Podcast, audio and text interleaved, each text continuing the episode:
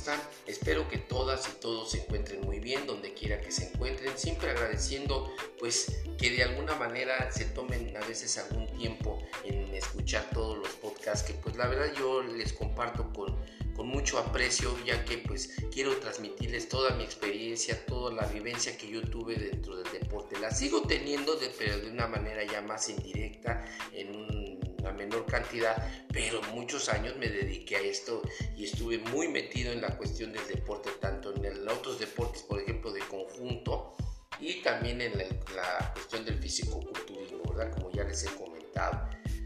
Bueno, pues siempre agradeciendo su atención y que se tomen el tiempo, y a aquellas personas que me siguen ya constantemente, pues les mando un afectuoso saludo. El día de hoy eh, les voy a hacer un comentario, una introducción antes de comenzar con el tema, ya que han quedado muchas dudas sobre la postutilización de los esteroides anabólicos. Yo espero en otros podcasts haber cubierto pues de manera general todas sus dudas, pero me he dado cuenta que siguen quedando. Tal vez ese es un tema, vamos a decirlo como dicen en México, más escabroso, y pues eh, quedan muchas este, preguntas, ¿no? De, de una respuesta surge otra pregunta, ¿ok? Yo trato de cubrir de manera muy general todas las, las, las dudas de acuerdo a mi experiencia, ¿sí? En otros casos eh, yo lo hago porque muchas personas, doctores, este, eh, entrenadores y todo, pues hablan en, en, este, en diferentes este, plataformas, ¿verdad? De, sociales, y, y comparten. Yo ignoro eh, qué perfil profesional los, los avala, si son profesionales de estudio, yo no, yo no sé cuánta experiencia tienen en esto, eh, también eh, desconozco, eh, por ejemplo, qué experiencia tuvieron ellos personal, de manera que ellos los utilizaron, te están transmitiendo su experiencia sobre todo personal, no como entrenador. Yo conozco muchos entrenadores que andan en la web, que nunca se han inyectado nada, pero sin embargo inyectan a las personas. Entonces, eso se me hace muy bizarro, ¿no? O sea, yo creo que cuando tú vas a hacerlo es porque tú lo probaste. Yo lo que yo recomiendo a todos mis, mis, mis este, vamos a decir así, mis amigos, mis clientes, siempre es porque yo lo he hecho. Yo nunca voy a utilizar un medicamento, voy a hacer un tratamiento que yo no lo haya utilizado, que yo no lo haya probado, ¿ok?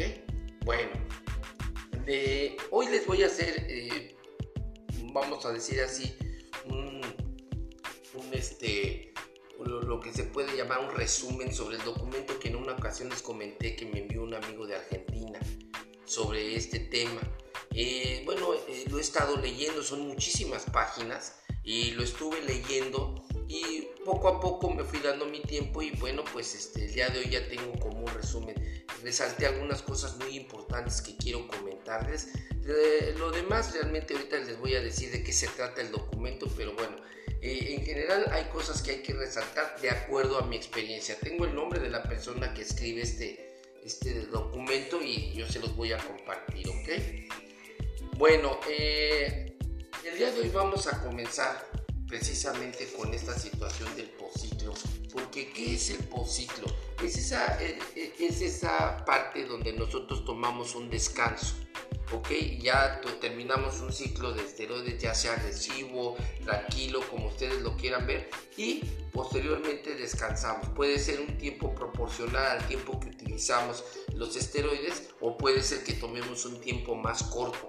Todo de eso va a depender, pues, perdón, la decisión de nuestro entrenador, de nosotros mismos, si nosotros somos los que estamos, este, pues, ciclándonos de alguna manera, ¿verdad? Y de ahí vamos a, a, a considerar cuánto es lo que vamos a, a tomar. Pero esta eh, palabra del postciclo conlleva o, otros términos. ¿Cuáles son? Eh, la cuestión de la protección sobre el mismo ciclo y los medicamentos que yo pude utilizar post el ciclo. Yo les había hablado en el, en el otro podcast este, mi experiencia personal. El día de hoy yo les quiero compartir lo que está escrito en el documento. No, no lo puse yo, o sea, es lo que está escrito allí. Entonces, esto es lo que yo quiero que ustedes este, sepan, ¿ok? Este documento lo escribe una persona que se llama Pablo Navarro y tiene su sitio que se llama Real-Fitness-Chile. ¿sí? Y eh, me parece que es Chile, ¿no? Pues porque dice Chile, Real Fitness. Entonces, yo les quiero comentar sobre este documento que me lo envió precisamente un amigo de Argentina, ¿ok?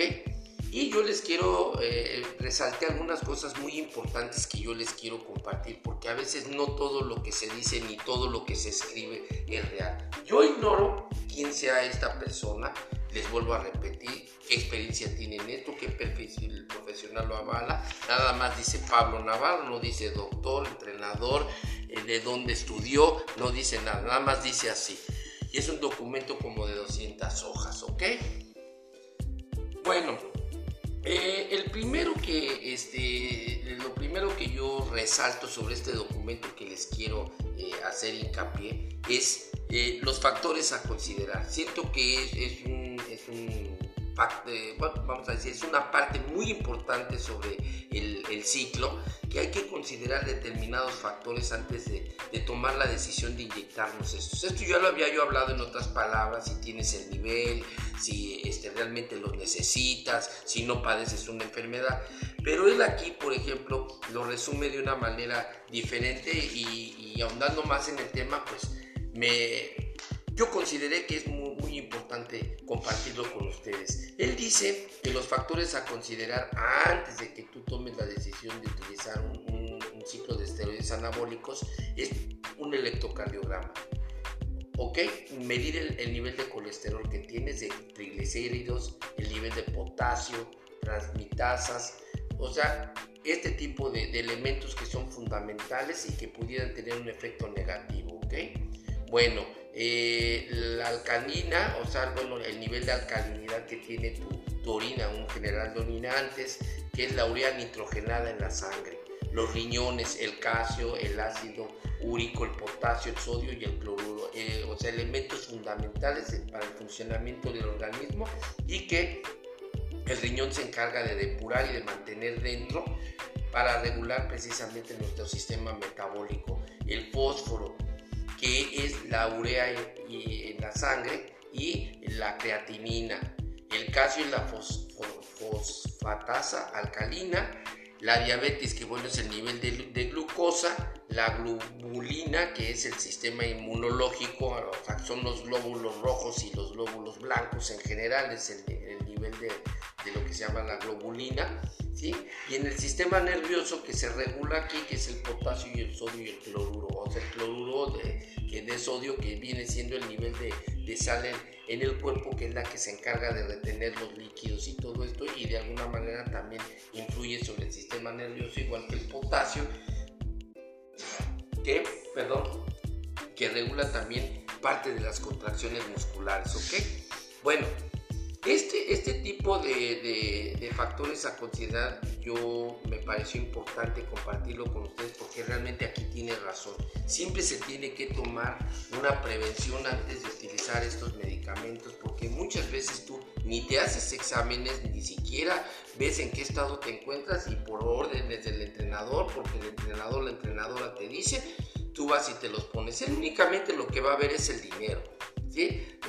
trescientos euros, en dólares, en pesos mexicanos. Te va a decir, a mí me pagas, aquí hay una renta, y ya como tú estés, eso ya no es asunto mío, eso es tu responsabilidad. Y, en, y efectivamente, la responsabilidad de cuidarnos a nosotros mismos es nuestra, no de él. Entonces aquí sí les recomiendo que hagamos los exámenes pertinentes y veamos primero el estado que tenemos, porque una vez que empezamos a utilizar estas sustancias ya posiblemente no haya vuelta de hoja. Otro de los documentos que, que forman parte de este gran documento fue las estadísticas de los efectos secundarios. Me pareció interesante esto. No sé de dónde la saca, pero bueno, él aquí dice que el cincuenta y tres por ciento de los atletas que utilizan este, eh, esteroides anabólicos, estamos hablando casi un poco más de la mitad, cincuenta y tres por ciento, sufren efectos secundarios.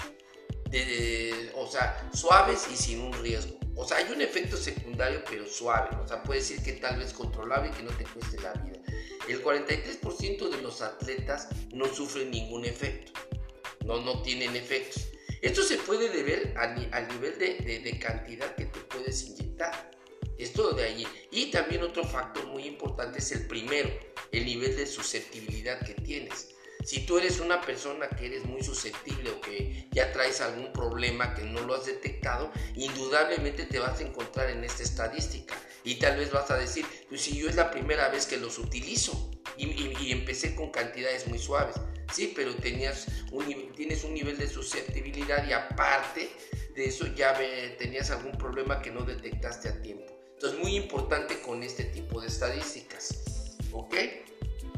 Y el catorce por ciento sufren efectos secundarios serios, o sea, daño en los riñones, hipertrofia del corazón, colesterol extremadamente alto, y cabe destacar que fueron consumidores habituales y de grandes dosis. Aquí en esta parte dice que es el cuatro por ciento. Yo difiero completamente de esta, de esta, de este, estadística porque eh, les voy a decir una cuestión. La persona, la persona que utiliza este tipo de, de, de, de medicamentos en general siempre va a sufrir algún tipo de daño. Y vuelvo a repetir, no solamente las personas que son fisicoculturistas, atletas de alto rendimiento, jugadores de la N F L o, o etcétera, de rugby o lo que sea, solamente ellos por, por cuestiones profesionales, luchadores y esto, están expuestos en este cuatro por ciento. Vuelvo a repetir, tú pudieras encontrarte en este cuatro por ciento, ¿sí?, de efectos secundarios serios, ¿sí?, sí, simple y sencillamente por la primera razón, que no te checaste antes de utilizar estos medicamentos. Así de fácil, ¿ok? Luego viene eh, otra parte de otro documento que dice la testosterona y los efectos adversos. Recordemos que, la, que todos los anabólicos de esteroides tienen como base la testosterona. Eso ya lo había yo hablado en otros podcasts, ya se los había yo dicho. Todos parten de esa base, ¿ok?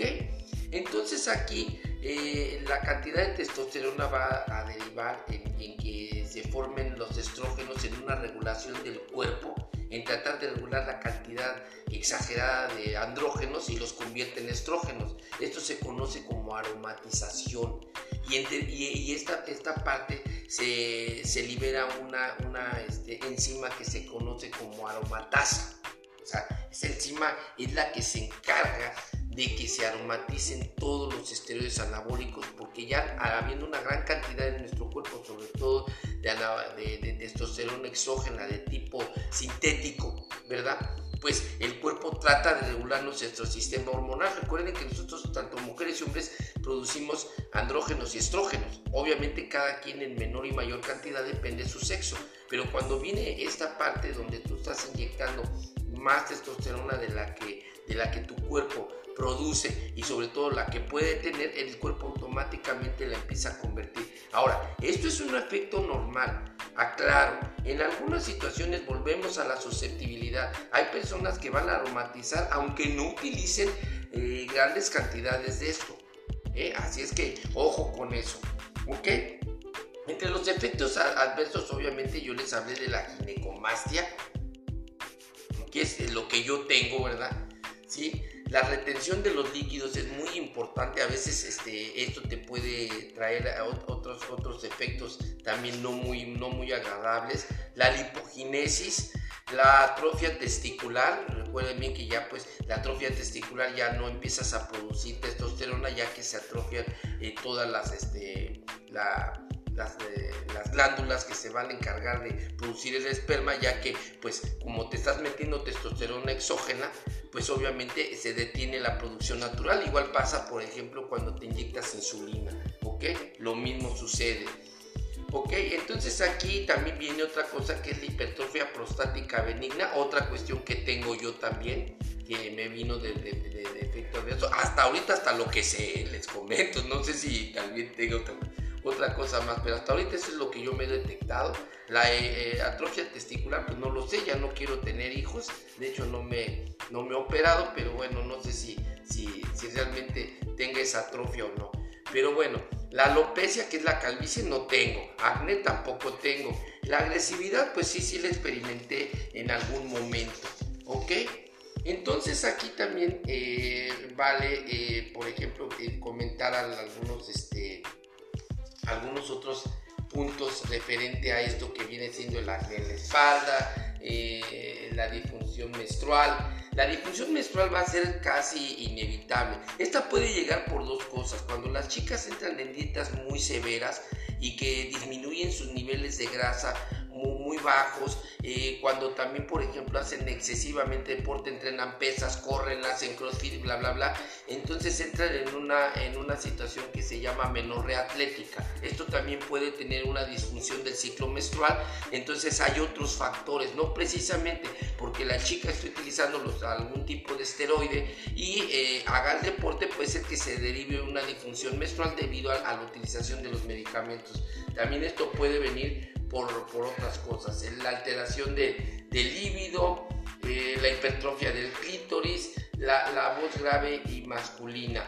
Eh, aquí, por ejemplo, yo quiero eh, eh, hacer un hincapié en esto. Según este señor Pablo, Pablo Navarro, él estos este, efectos, él dice, él pone sí o no.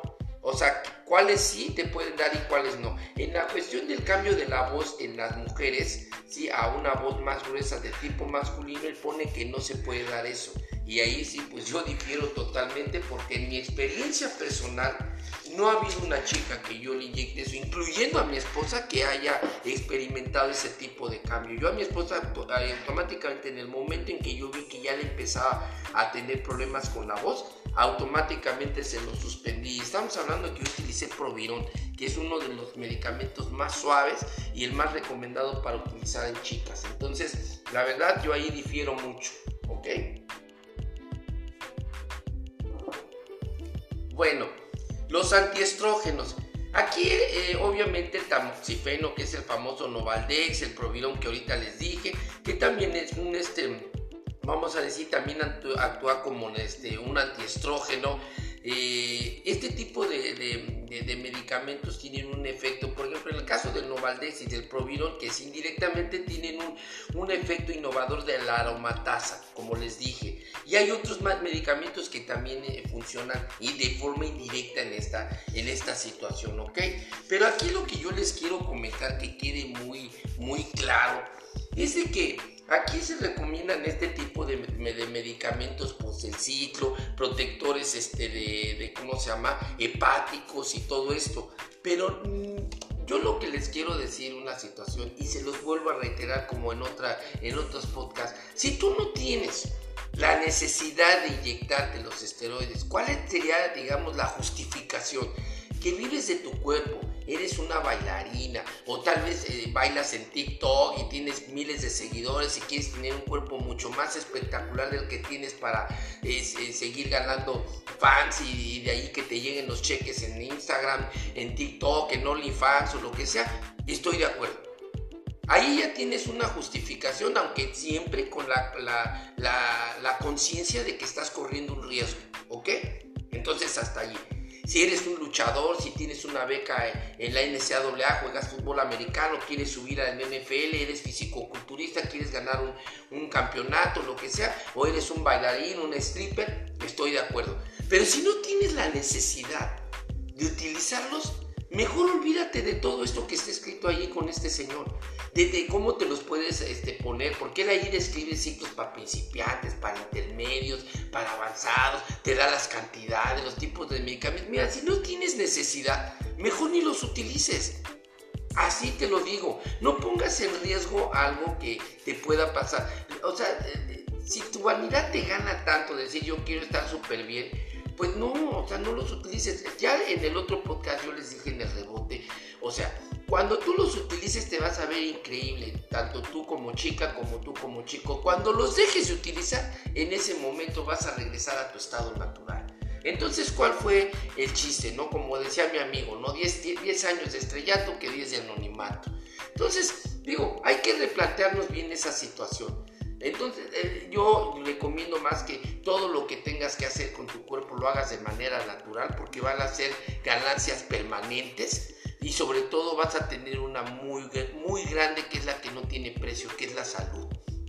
Entonces, digo, yo tuve la suerte de, de estarles hablando aquí. Yo tengo la, la cuestión cuestión de la, de la hipertrofia benigna de la, de la próstata, la estoy padeciendo, tengo un agrandamiento más grande del que yo debería de tener de acuerdo a mi edad. Yo me la checo dos veces al año, hasta ahorita no he tenido problemas. Tengo la cuestión de la ginecomastia, no me ha crecido desde hace muchísimos años, más de veinte años. Y bueno, pues me la estoy monitoreando, porque si creciese, pues ya esos fibromas se convertirían en un tumor y ahí sí estaría en un problema. De lo de los riñones ya empiezo a tener problemas, ya empiezo a tener una pérdida de creatinina eh, por medio de la urea, eh, y también empiezo a tener pérdida de la proteína. Entonces aquí también me estoy checando, porque pues no sé si esto se deba a efectos así, pero definitivamente si, si yo sigo vivo aquí, digo, voy a, mi cumpleaños es el nueve de junio que viene. Creo que estoy más que agradecido con la vida, con Dios, con todos, de que todavía me esté dando vida y que esté aquí. Entonces digo, yo se los comparto porque yo conozco historias, no solamente de gente que está en el internet, de gente que yo admiré como físico-culturista en mi tiempo. Conozco amigos mexicanos que ya se han muerto, que están pagando precios muy altos por haberlos utilizado. Entonces yo les recomiendo, este, instruyanse, léanse, como al, al, les digo al final, su opinión es la más valiosa. Así es que eh, tomen su propia decisión. Les mando un fuerte abrazo. Voy a seguir en contacto con ustedes en la medida que me sea posible. Y cualquier cosa, ya saben mis redes de contacto. Ahí estoy para servirles. Hasta luego, que estén muy bien.